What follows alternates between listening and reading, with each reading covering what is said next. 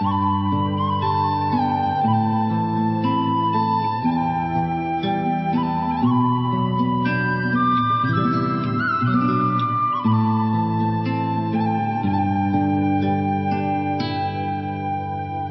יוסף חיים, שפעם אחת ערבי קילל אותו, יהודים התעצבנו, רצו לחסל אותו, אז הוא אמר להם, תשמע, ברוך השם, אתם באים, שומעים ממני שיעורי תורה וזה, נעלבים, ערבי אנאלפבית שבסך הכל יש לו חמור כדי להוביל עליו דברים, זה המקצוע שלו.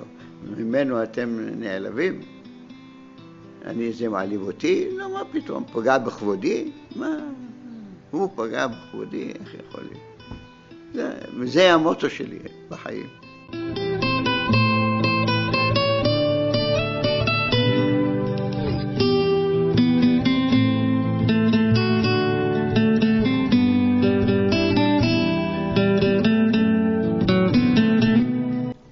פגישה אישית עם עופר שמיר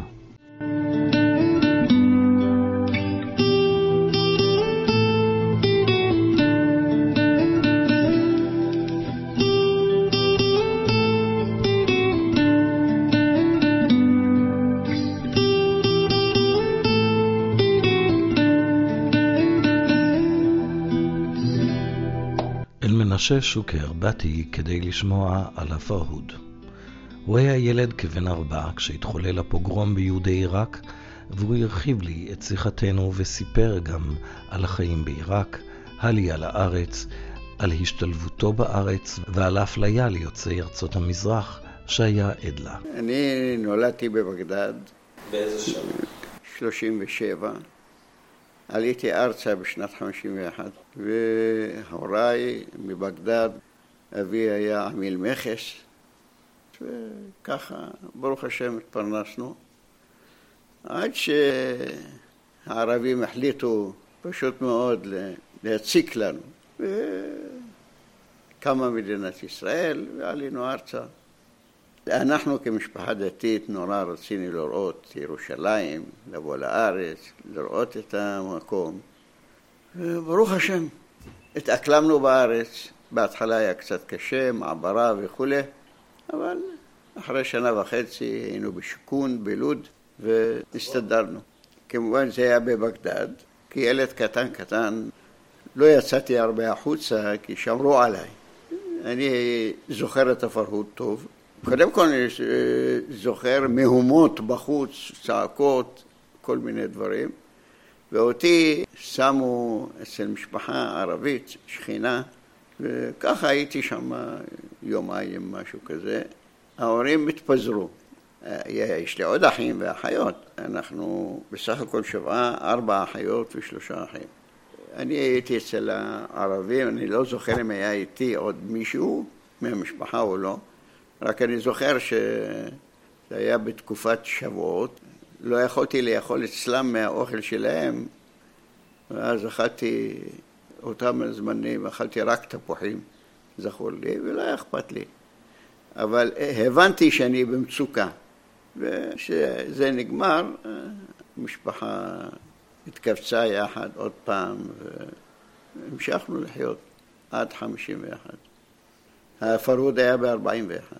הגעתי לתיכון, כיתה אחת תיכון סיימתי בבית ספר יהודי. לא שמש, היה עוד בית ספר יהודי אחד בשנות ה-40. האחים שלי למדו בשמש, זה בית ספר יוקרתי, תיכון. ברוך השם, יש לי אח, זכרונו לברכה, רואה חשבון, יש לי אח השני, מנהל בית ספר, ואני עבדך נאמן, עורך דין. בית כנסת היינו הולכים להתפלל תמיד, בוקר וערב, היה גם שיעורי תורה אחרי הצהריים, כשהייתי חוזר מבית ספר, בערב היינו הולכים להתפלל ושיעור תורה, אם זה גמרא, אם זה חומש, ככה התנהלו הדברים. ברוך השם לא היה חסר לנו דבר עד שעלינו ארצה. איך היו היחסים ביניכם לבין הערבים עד 48? יכול להיות, אני הייתי ילד קטן, אבל היה די בסדר. זאת אומרת, עבדו איתם, זה, אני לא היה לי הרבה קשר, כי בית ספר שלמדתי בו היה יהודי, אז לא, לא באתי במגע עם ערבים כל כך, אבל הבנתי שהסתדרו. אבל כשהגיע המצב שאחרי הפרהוד, אני מניח שהיה משהו שהעיב על היחסים, ואני הבנתי שגם הרבה עלו ארצה אחרי 41, כי זה היה מפחיד הפרהוד, ואי אפשר לדעת אם זה לא יחזור. ומ-48 התחילו להציק ליהודים, תלו אנשים, זה וזה. אז כשהייתה אפשרות לעלות לארץ, אז תפסו את זה ועלו ארצה. אני אדבר עליך, מה אתה זוכר? עליי, בית ספר, בית כנסת, שיעורי תורה, וזה מה שהיה. התנועה הציונית לא הייתה אצלכם בבית. לא, לא. אני, אבל ידעתי שקיימת תנועה ציונית, ואפילו בבית ספר היה מורה אחד שהיה קצת מחדיר לנו מדי פעם, אבל אה, בבית לא היה דבר כזה. אני ידעתי שלשכנים היה, היו שכנים יהודים שהיה להם, והיו נאספים, מתאספים. לא נכנסתי הרבה לנושא הזה. כך ש... וגם זה היה מפחיד. אם היו תופסים אותם, זה עינויים ותליות וכולי וכולי. ואני הבנתי שכתוצאה מהפרהוד קמה התנועה הציונית. כדי להגן על היהודים. כי תאר לך בפרהוד, אנחנו היינו הפקר. בכל אופן, המשפחה שאירחה אותך, מי זאת הייתה המשפחה? מוסלמית, אה, שכנים. כאשר הכרתי אותם, זה לא היה אנשים אה, זרים. ילד, תשים אותו בבית זר, הוא לא ירצה. אבל אני, לא היה לי בעיה, כי הכרתי אותם, אנחנו שכנים ממש. והייתי אצלם, זה עניין של יום, יומיים, אני לא זוכר, יום בטח, וזהו. התייחסו אליך יפה. כן, מה יש להם? הם, הם רצו גם כן לשמור עליי. ייתכן שלא כל הערבים רצו לעשות סתם נקמה ביהודים, לא היה משהו, סתם, לא הייתה סיבה להתנכל ליהודים ולרצוח ולהרוג, עד כמה שהבנתי, 200 הרוגים. אני לא מדבר על ביזה, בתים נבזזו. זה לא היה פשוט. אני בגיל הזה לא הייתי כל כך אה, מודע, לא מודע, אבל ידעתי שאני בבעיה. אבל יותר מבוגר, כשהייתי צריך ללכת לבית ספר או לבית הכנסת או להסתובב ברחוב, אה, הרגשתי את זה, כי היו צועקים אחריי יהודי, יהודי, אה, נותנים מכות, ולכת ערבים, לך תתמודד איתם. אני דיברתי איתך על תכונה שלי שאני לא נעלב. כן, זה לכן סיפרתי לך על הרב יוסף חיים, שפעם אחת מישהו קילל אותו, ערבי, אז אה, יהודים התעצבנו, רצו לחסל אותו, אז אה, הוא אמר להם, תשמע, ברוך השם, אתם באים, שומעים ממני שיעורי תורה, וזה נעלבים, ערבי אנאלפבית שבסך הכל יש לו חמור כדי להוביל עליו דברים, זה המקצוע שלו. ממנו אתם נעלבים? אני, זה מעליב אותי? לא, מה פתאום, פגע בכבודי? מה, הוא פגע בכבודי, איך יכול להיות? זה, וזה המוטו שלי בחיים, שאני אה, אומר, תגיד, מה, אני צריך להיעלב מזה ומזה. בצבא, במילואים, שהייתי כבר עורך דין, אחד אומר, אני מבקש איזה מסמך, אז אחד אומר לי, איך אתה תקרא את זה, זה לא מנוקד. נו, נעלבתי? לא, צחקתי. זהו. זה, זה המוטו שלי בחיים. לא להיעלב, עזוב אותי. עכשיו הגענו ל-48, מה המדינה? באותו יום שישי אני זוכר טוב טוב. אז כבר הייתי ילד מבין, וגם רציתי שיהיה מדינה ליהודים ולא עם הערבים האלה שמתנפלים עלינו כל מתי שהתחשק להם. אז uh, הייתה לי כבר אחות נשואה, החליטו ההורים לעבור אליה לכמה ימים. שם הסיכוי שיפגעו ביהודים קטן יותר. באמת uh, היינו אצלה, וזה היה שישי, שבת, וחזרנו הביתה. טוב, אחרי זה, אנחנו התעניינו במדינה, בזה, איך, מה, מי הוא. אישית לא היה לנו קרובים בארץ, אבל היו כאלה שהיה להם קרובים בארץ. וזה מעניין, רצינו לדעת איך, מה. היו הרבה הברחות. מבשרה אה, עברו את הגבול לפרס, בפרס, אז כך שהיו הרבה הברחות והיו גם שתפסו אותם גם, זה לא נעים. עד שב-51 אה, סידרו את זה באופן אה, לגלי לעלות ארצה, אבל את כל רכושנו להשאיר שם. זהו. הגענו להנה עירום ועירייה. היה גם תקופה של החלטת עצרת האומות המאוחדות ב... 47, אני זוכר את זה טוב. אני שמעתי ברדיו שזה הסתיים בחלוקה. כך אני זוכר, הבנו שהייתה חלוקה והערבים מיד התנפלו, הרי לא הסתפקו, רצו את הכל. כי נהריה הייתה שלהם, ויפו היה שלהם, ועכו שלהם, ורמלה ולוד שלהם, אבל זה שהם לא הסתפקו והכריזו מלחמה עלינו. ואיך האווירה הייתה אחרי החלוקה? תראה, האווירה, אני, אני למדתי אז. הגעתי לתיכון, זה, כן, אני, אני אישית התעמקתי יותר בבית ספר, בשיעורי תורה, וגם התעניינתי עם מה שנעשה פה, כי הבנתי ששם אין לי, אין לי עתיד. יצאתם רק בלי כלום. בלי כלום. דבר אחד כן, האחים שלי ומה שלי, יצאנו ברוך השם בידע והשכלה. את זה לא קונים בכסף. וברוך השם, הסתדרנו בצורה טובה. אמנם בהתחלה היה מעברה, אבל מה לעשות. ארץ ישראל נקנית בייסורים. כך עברנו, הבגדים שלנו, היה. לא ציפיתם שיהיה לכם יותר טוב פה? ציפינו. אני ציפיתי שהמדינה תהיה דתית קודם כל, וזה לא היה. ואז באותם הזמנים פיזרו ילדים לקיבוצים חילונים מאוד. אני הלכתי למקום דתי והסתדרתי, ברוך השם. תראה, לי היה יתרון גדול על ילדים אחרים, כי ידעתי עברית. אדם שמתפלל, לומד גמרא, לומד תנ"ך, בחוץ לארץ גם, זה לא בעיה בשבילו לדבר עברית. הייתי משמש מתורגמן לילדים שמסכנים לא ידעו מילה אחת, וזה היה לי יתרון די מכובד. איך הגעתם לארץ? באווירון. בשעה חמש בבוקר הייתי בבגדד, הסתכלתי על השעון, בשמונה הייתי בלוד. עברנו לשער עלייה, מלוד לחיפה, במשאית.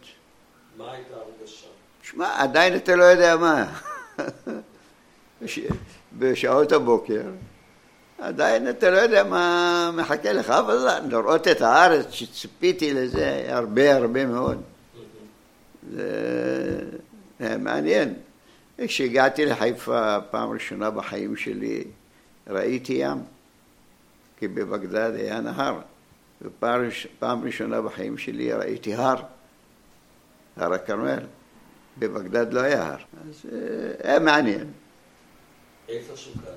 היה צריף, לא, לא אוהל, היו גם אוהלים, אנחנו היינו בצריף מבד. הזמן היה אביב, זה היה ו' בניסן, 12 באפריל, מזג אוויר טוב. שם היה הרשום, אני עליתי עם ההורים, האחים הגדולים אה, עלו לפניי, כבר קיבלו אותנו כבר בשער עלייה.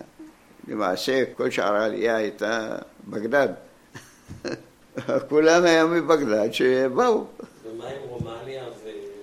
מעט מאוד. גם ברמלה, כשהעבירו אותנו לרמלה למעברה, היו מעט מאוד רומנים כמדומני, מרוקאים היו קצת, והכל אה, מבגדד. ולאט לאט הסתדרנו. איך גרתם שם? אוהלים, שני אוהלים. אני כבר משער עלייה, רשמו אותנו לעליית הנוער. אז ביקשתי להיות מקום דתי. כי שמעתי כבר שמעבירים לקיבוצים, אשתי למשל לקחו אותה לקיבוץ מזרע. לא, לא, לא עשו חישוב. בת כמה היא הייתה אז? שש, שבע, משהו כזה. אשתי, למעשה, ההורים שלה, האבא שלה בא אחרי זה, לא הייתה. היא באה עם, עם קרובים, ולאט לאט אה, העבירו אותה לקיבוץ דתי, למוסד דתי, והאבא הגיע בשנת 53 כמדומני, משהו כזה. חיסל עסקים, חיסל זה, הוא היה אה, אדם מאוד מאוד אה, חשוב בקהילה בבגדד, והיה צריך גם לדאוג לכך שיתר היהודים, מי שצריך לעלות, שיעלו, והגיע בשנת 53. הם לא היו במעברה, ישר היה להם דירה, וברוך השם, אבא שלה התחיל לעבוד בטקסטיל, זה המקצוע שלו, סוחר טקסטיל. אני הייתי צריך להשלים בגרויות. בזמן הצבא השלמתי בגרויות, הלכתי לאוניברסיטה ללמוד משפטים. בזמנו זה היה, קראו לזה שייח' מואנס לרמת אביב. למדתי משפטים, ערב. בבוקר הייתי צריך לעבוד שמונה שעות, לפרנס את עצמי. אבל ברוך השם, יצאנו. אה, אתה רוצה לספר לי עוד משהו על בגדד? כי... החיים היו חיים טובים. מלבד זה שהתנכלויות של הערבים ליהודים.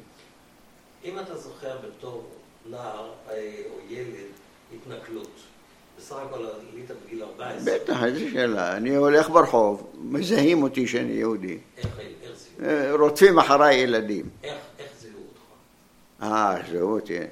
אני לבוש חליפה ונעליים, והם עוני משווע. פרימיטיביות נוראית. זה שילד לא הלך לבית ספר זה, זה רגיל. גם לא ידע לקרוא ולכתוב.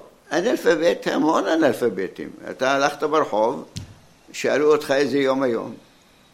לא יודעים. מה שעה כמובן, מי יודע לקרוא שעון? שעון, אגב, השעונים היו אז מאוד מאוד יקרים, אתה יודע את זה, גם בארץ. כן, אז אה, תשמע, אני, אני זוכר, זה נשאר לי בראש, ערבי הולך עם נעליים באמצע, מוריד את הנעליים ומוכר אותם כדי לאכול. ראית דבר כזה? זה, זה מה שהיה. ואני יהודי עם נעליים, עם זה, עם חליפה, ומלובש טוב. אה, ומה עשו לך? מה, איך התנהגו? מכות, להכות אותי. מה? מה הבעיה? אה, סתם התנכלויות. סתם התנכלויות. סתם. יהודי, בגלל שאתה יהודי, המילה יהודי. אה, מישהו סיפר לי אחר כך שהלך ברחוב, בערבי נתן לו סטירה. אז הוא אומר לו, למה? הוא אומר לו, מה? יהודי ועוד אומר למה? גיסי היה מהנדס מים, למד בפקולטה להנדסה בבגדד. מהנדס מים, בארץ היה סמנכ"ל תה"ל, תכנון המים לישראל. כן? כשבא לארץ, לקח מונית ושם את המזוודות שלו במונית כדי לקח אותו לשדה תעופה. שוטר, אני לא יודע מי, פוגש אותו. ירק לו, ירק לו בפנים. הוא אומר לו, למה? הוא אומר לו, אתה הולך לישראל, לפלסטין. ביריקה הזאת, מה קרה? הוא נעשה ציוני הרבה יותר ממה שהיה פעם. יש עוד איזה סיפורים? אה? בזמנו גם היה, לא היו נותנים לילדים להסתובב ברחוב. אני לא יצאתי מהבית אה, לבד. כי הערבים לא רק היו מתנכלים, היו חוטפים גם. ככה זכור לי. ולכן עד גיל ממש מבוגר לא הסתובב. בוא נאמר, בבית ספר העממי בהתחלה היו לוקחים אותי ומחזירים אותי. ובגיל קצת יותר מבוגר הלכתי לבד. למרות שהבית ספר הוא יהודי והשכונה יהודית. בכל זאת, אנחנו שמרו. ואת זה, כשאתה שומע שתופסים יהודי שקיבל מכתב מהארץ, ישר עוצרים אותו, עוצרים אותו זה עינויי תופת וכולי וכולי. אז אתה מבין שאתה לא שם. הם לא בני אדם. יכול להיות שמבחינה כלכלית חלק גדול מהיהודים היה מצבם טוב, מבחינה השכלתית והכול. היו גם לא, לא כל כך, אבל איך שלא יהיה, שמע, ראית רמה יותר גבוהה של היהודים מהערבים. זה גם היה לצנינים בעיניהם. דיברת איתי פעם על אפליה. אני אומר לך, אני לא כל כך הדוגמה, אבל בזמני ראיתי אפליה. אני אתן לך דוגמה אחת. הייתי בצבא, שירתתי בחיל אוויר, והייתי במחסנאי תעופתי, טכני. והיה שם מרוקאי אחד, שאפשר להגיד, אין לו שום השכלה. ואני זוכר, היו שם המון אזרחים. יום אחד בא האחראי על האזרחים, קראו לו מנדל, נתן לי מעטפה, אמר לי, תמסור את זה לחוטה, הפועל המרוקאי. באתי אליו, אמרתי לו, שמע חוטה, יש לך מנדל שמסר לי, ואני הייתי נאיבי, לא ידעתי שזה מכתב פיטורים. ואז אמר לי, זה מכתב פיטורים. ראיתי את הכאב שלו. הוא אומר לי, כל פעם מפטרים אותו אחרי עשרה חודשים כדי שלא יקבל קביעות, מפטרים אותו ומחזירים אותו. הפעם החליט לעשות מעשה, הלך להסתדרות ונתן מכות לזה שמסדר את העניינים. והמשטרה התערבה, הגיעו לבית משפט. הוא סיפר לשופט. הוא כבר כמה שנים עובד אזרח עובד צה"ל, כל עשרה חודשים מפטרים אותו. השופט שאל את קצין, קצין משטרה שהיה תובע, זה אמת? הוא אומר, הוא התחיל להסביר לו בצורה יפה, אתה יודע, מכבסה. כן. אז הוא אומר לו, תשמע, אני מבקש ממך, אני עומד לתת לו בית סוהר. לפני זה אני רוצה לדעת אם זה אמת. הוא אמר לו, זה אמת. אז הוא אמר לו עכשיו, נתן לו שלושה חודשים מאסר.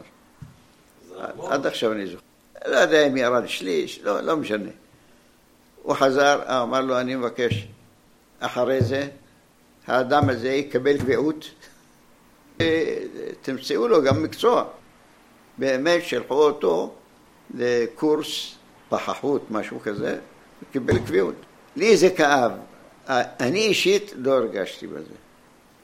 ונוסף לכך, גם אם היו מקרים כאלה שהבנתי שאני פה עושים איתי דבר כזה בגלל שאני לא אשכנזי, זה לא לקח לי ללב ולא אכפת לי. הסתדרתי בצורה אחרת, לא נעלבתי. היו, היו לי מקרים שהבנתי בגלל זה, לא מעניין אותי. הייתי אומר אפילו, בליבי הייתי אומר, ברוך השם זה יהיה יותר. וזהו. אה, אמרתי לך, כשסיימתי משפטים, ניגשתי לחבר בבנק מסוים, לא רוצה להגיד שמו, אמרתי לו, יש לכם מחלקה משפטית, אני מעוניין. אז הוא אומר לי, פה רק אשכנזים, תלך לדיסקונט. והלכתי לדיסקונט, ברוך השם, והצלחתי, והכל בסדר. לא צריך לקחת ללב. אז היו, נו אז מה? אני חושב שהעיראקים פחות אה, סבלו, כי היו, אלה היו משכילים, היו זה, ולכן אה, אי אפשר היה אה, להפלות אותם, אבל גם היו כאלה שאמרו שהפלו אותם, מה זה משנה?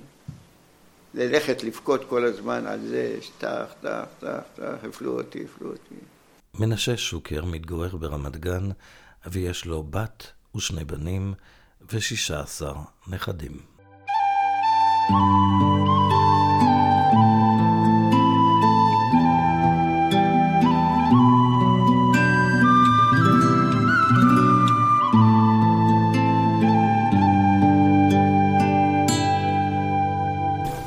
פגישה אישית עם עופר שמיר